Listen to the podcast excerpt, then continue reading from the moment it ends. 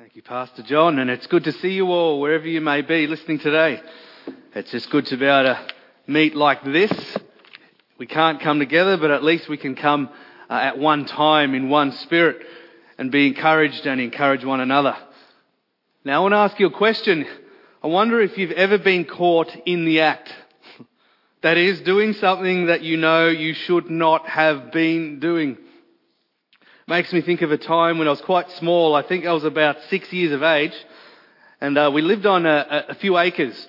And we had this little shed out in the, you know, out in the backyard that just had all of the, these rubbishy bits and pieces. You know, all the things that you don't know where to put went into this place. And I can remember uh, going in there. I used to go in there often because it was a, a fun place. I used, to, I used to enjoy just discovering things in there. And I can remember finding a hole punch one of those single hole punches that just does like one, one hole. And, and trying to work out what it did and, and finally working out what it did on a piece of paper, I kept looking and found this large piece of rubber and found that it, it punched holes in this thing quite beautifully. And so sat there for I don't know how long, but all I know is that I put many holes, hundreds, if not thousands of holes in this large rubber mat. And I was having a ball. I was having a great time until my brother finally discovered me in that place and asked, what are you doing, Wally? And I said, well, look, I found this thing and, you know, look what, I, this is fun. And I saw a look of shock on his face as he unraveled this piece of rubber, which was once an inflatable boat. it wasn't going to be used for that any longer. And I can remember getting uh, dobbed into my parents and getting in trouble and punished, and rightly so. Bit of a humorous tale of being caught in the act, I guess. There's a picture in Scripture of a, a woman caught in the act, a very different act. In John chapter 8, we're going to read these words as we continue on with our, our series called Not a Fan. And today, especially looking at this idea that being a follower of Jesus is far more than simply following rules. You see, we read these words in John 8. Jesus returned to the Mount of Olives, but early the next morning he was back again at the temple. A crowd soon gathered and he sat down and taught them. As he was speaking, the teachers of religious law and the Pharisees brought a woman who had been caught in the act of adultery. They put her in front of the crowd. Teacher, they said to Jesus, this woman was caught in the act of adultery. The law of Moses says to stone her. What do you say? Now they were trying to trap him into saying something that they could use against him, but Jesus stooped down and he wrote in the dust with his finger. They kept demanding an answer. So he stood up again and said, All right, but let the one who has never sinned throw the first stone. And then he stooped down again and wrote in the dust. When the accusers heard this, they slipped away one by one, beginning with the oldest until only Jesus was left in the middle of the crowd with the woman. Then Jesus stood up again and said to the woman, Where are your accusers? Didn't even one of them condemn you? No, Lord, she said. Jesus said, Neither do I. Go and sin no more. What an interesting passage.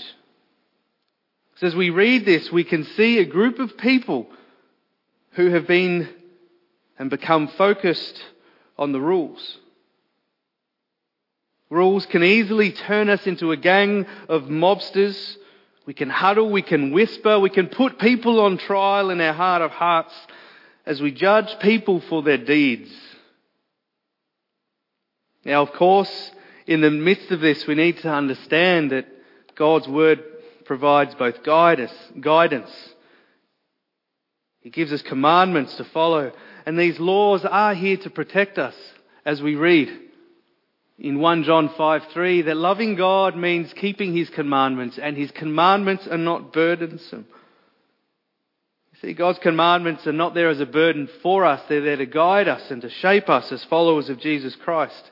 And if we're all honest, none of us can follow these commands perfectly, we stumble as much as we try. Some of us stumble privately. Outwardly, we look like we've got it all under control, but inwardly, we're struggling. Some stumble more publicly in the open eye, like this woman. The truth is, each of us has fallen short, and we continue to fall short in our walk, even as we follow Jesus. We need to be re- reminded that in reality we are saved by grace and we live by grace. You see, when we overemphasize the rules, we get people thinking that this is what faith is all about. That this walk, this Christian walk is all about being perfect or, or doing the right thing, saying the right thing, not messing up, not tripping up, being perfect little Christians.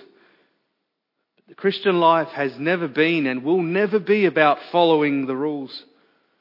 And here the Pharisees got caught up on the rules. They were trying to trick Jesus, to trip him up in the midst of these rules that had been woven and that they followed.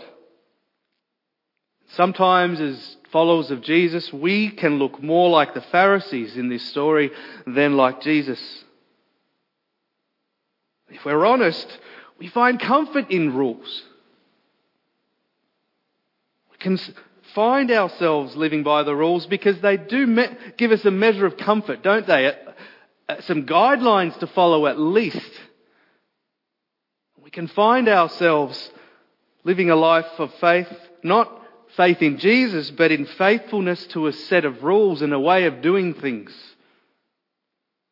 We see this with the, the Pharisees and the re- religious rulers and even the Jews in this time. You see, they were bound by rules. They were given rules by God to follow. But they were given rules for a time. In Galatians 3:23, we read these words. You might like to open them if you've got your Bibles there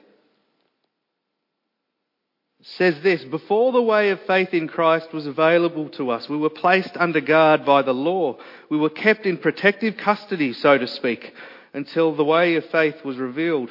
Let me put it another way the law was our guardian until Christ came. It protected us until we could be made right with God through faith.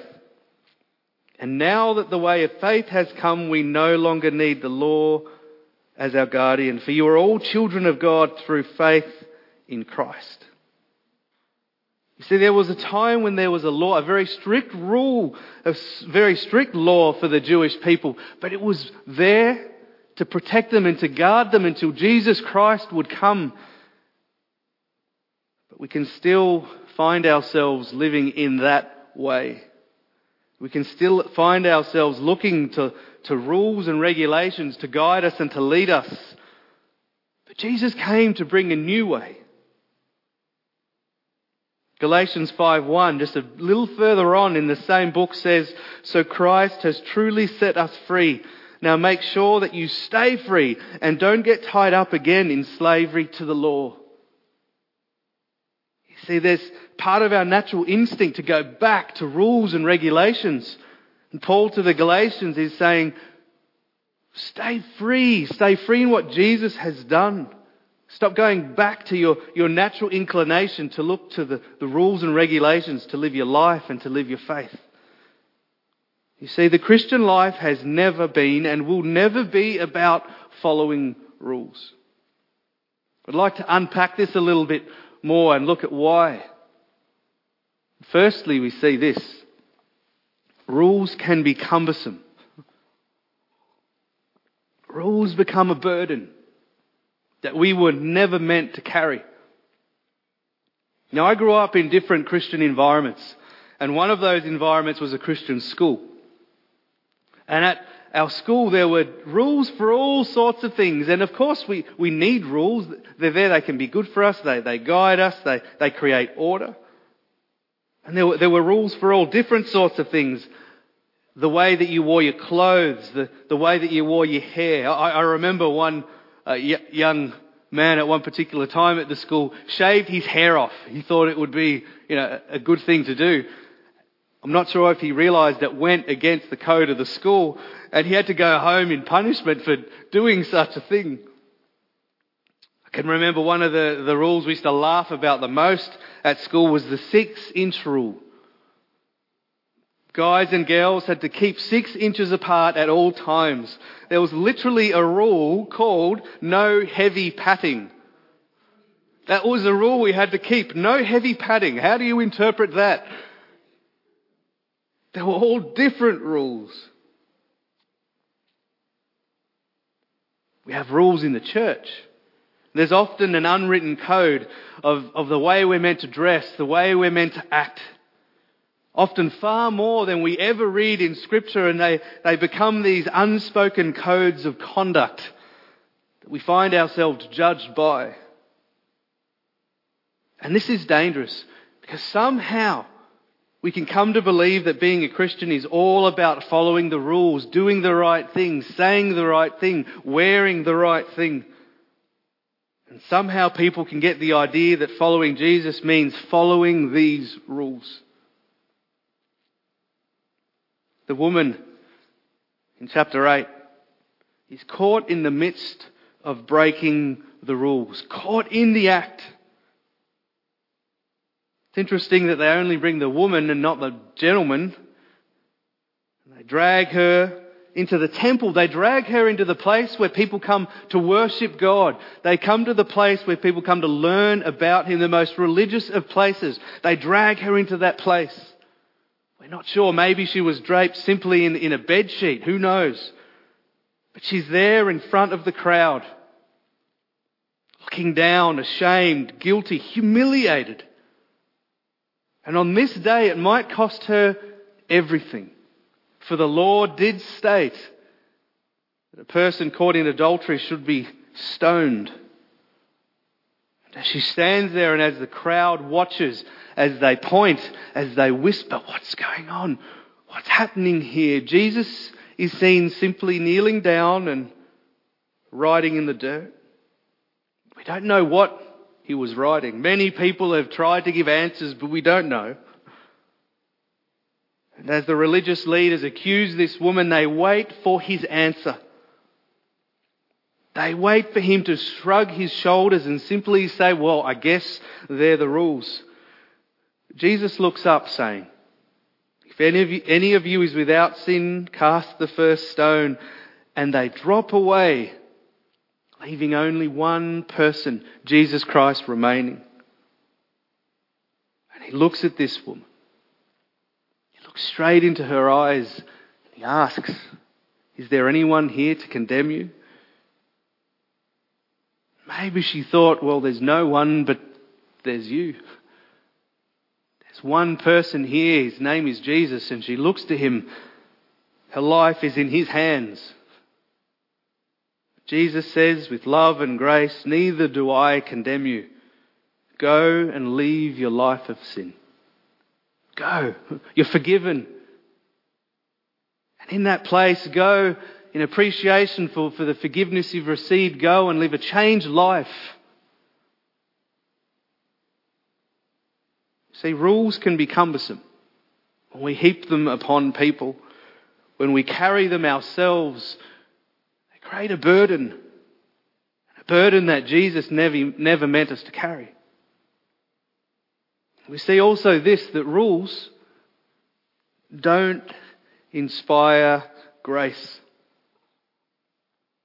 And I read an interesting story. It was a story of a high school chemistry teacher who did something a little bit strange. You saw, you see, he wanted to teach his students a lesson about God's grace. And so he handed out a test which they knew they were going to receive, and they knew that it would be difficult. Course, it was chemistry. And when he handed out that test, he simply asked the, the students to do, to do one thing first. He said, Before you start this test, I want you to read the, the entire test from beginning to end. So he hands out the, the test, and all the students take it.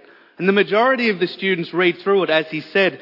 And at the very end of the test was a small note which simply said, Feel free to take this test and try get an A by taking it, Or simply put your name on this test and hand it in, and you will automatically receive an A. Now, most of the students saw that, and oh, could you imagine? Oh, this is great. This is amazing. And so the, most students wrote their name on it, and within minutes are coming up to the front and handing in their tests. Now, one of the students who didn't listen to the instruction and didn't read to the end continued and, I should say, started the test and he's, trying to complete all the answers, wondering what's going on. Well, why are all these other people just handing this in? And then another student didn't respond kindly at all. One student in particular who had studied for hours upon hours upon hours wasn't happy at all for all the work she'd put in and so she stayed and she took the test on principle. She was going to earn that A. Now, there are many people who are just not aware of God's grace, either by their own doing or by their ignorance. And then there are those who, like this young girl, try to earn their favour with God. We try to earn God's grace by, by doing more, by working hard, even though this gift of grace is, is exactly that, a free gift. We can find ourselves carrying the burden of religion when what God truly offers is freedom from guilt. We find ways to pile it all the higher God comes and who simply says, I want to make you free. You see, the grace of Jesus is still available today. The very same grace that saved that woman from being stoned calls out to you, calls out to me. Calls out to every person who's been hauling around a long list of rules and rituals and obligations. Jesus calls out to those who are tired of working and pretending, to those who are worn down by guilt and the fear of religion. Calls out, Come to me, all you who are weary and burdened, and I will give you rest. As Jesus says in Matthew 11 from verse 28. So maybe you grew up in a Christian home, a Christian family, or around Christian people Maybe you were taught about Jesus. Maybe you even went to, to youth group for years upon years. Maybe you came to, to church services. But somehow you learned to fear Jesus. You didn't want to go to hell. And so you kept all the rules so that you would be okay for eternity.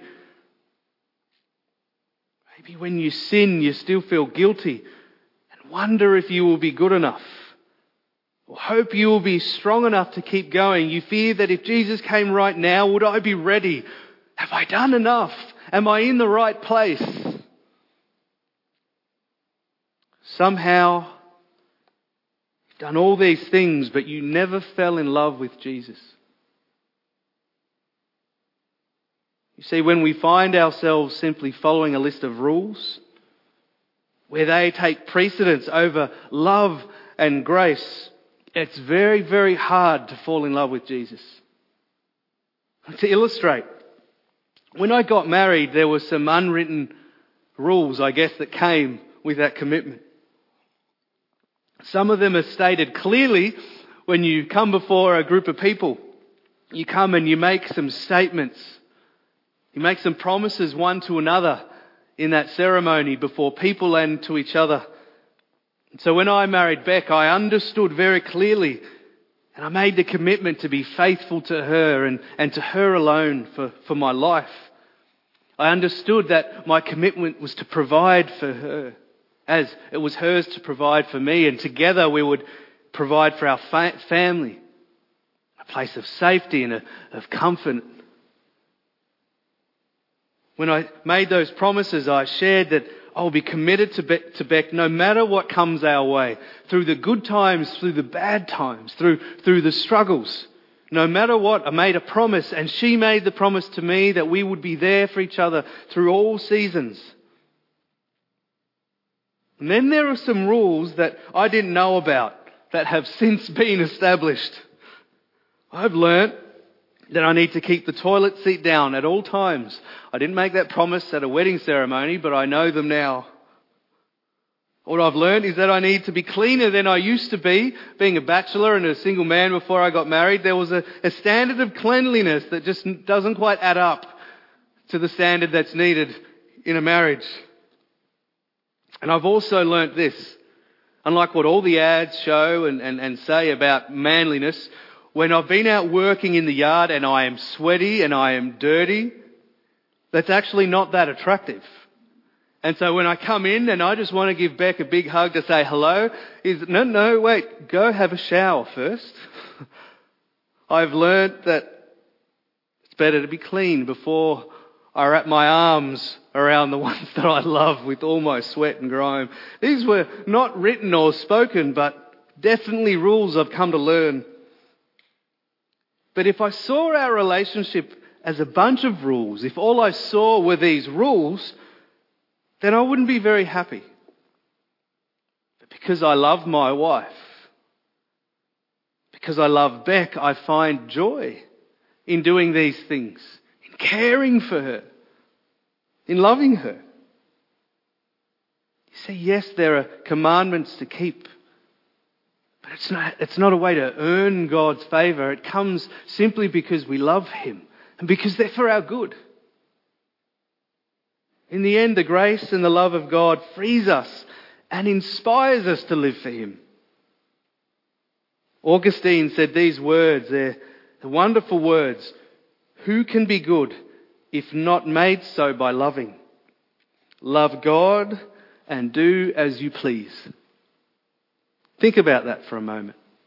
Love God and do as you please. I remember reading that quote and at first thought, what? So I can love God and then do what I want? No.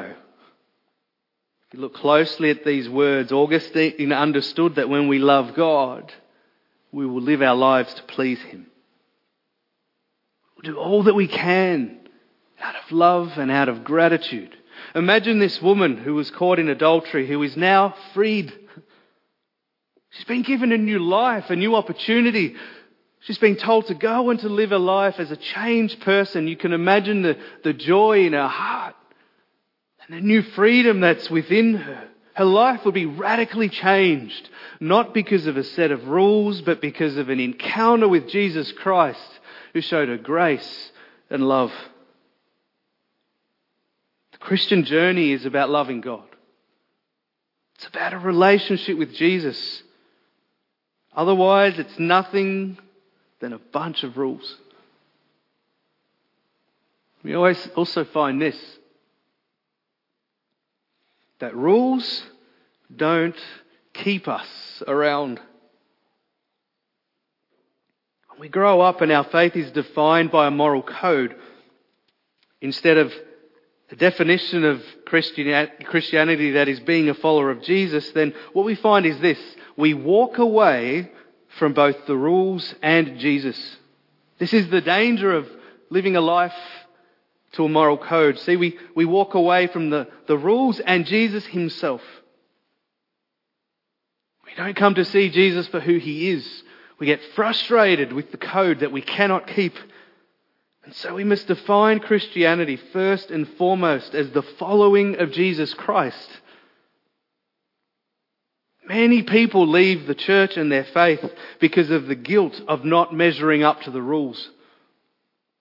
They pull out because they mess up time and time again, and there's this shame and this guilt that builds as they feel this failure of not adding up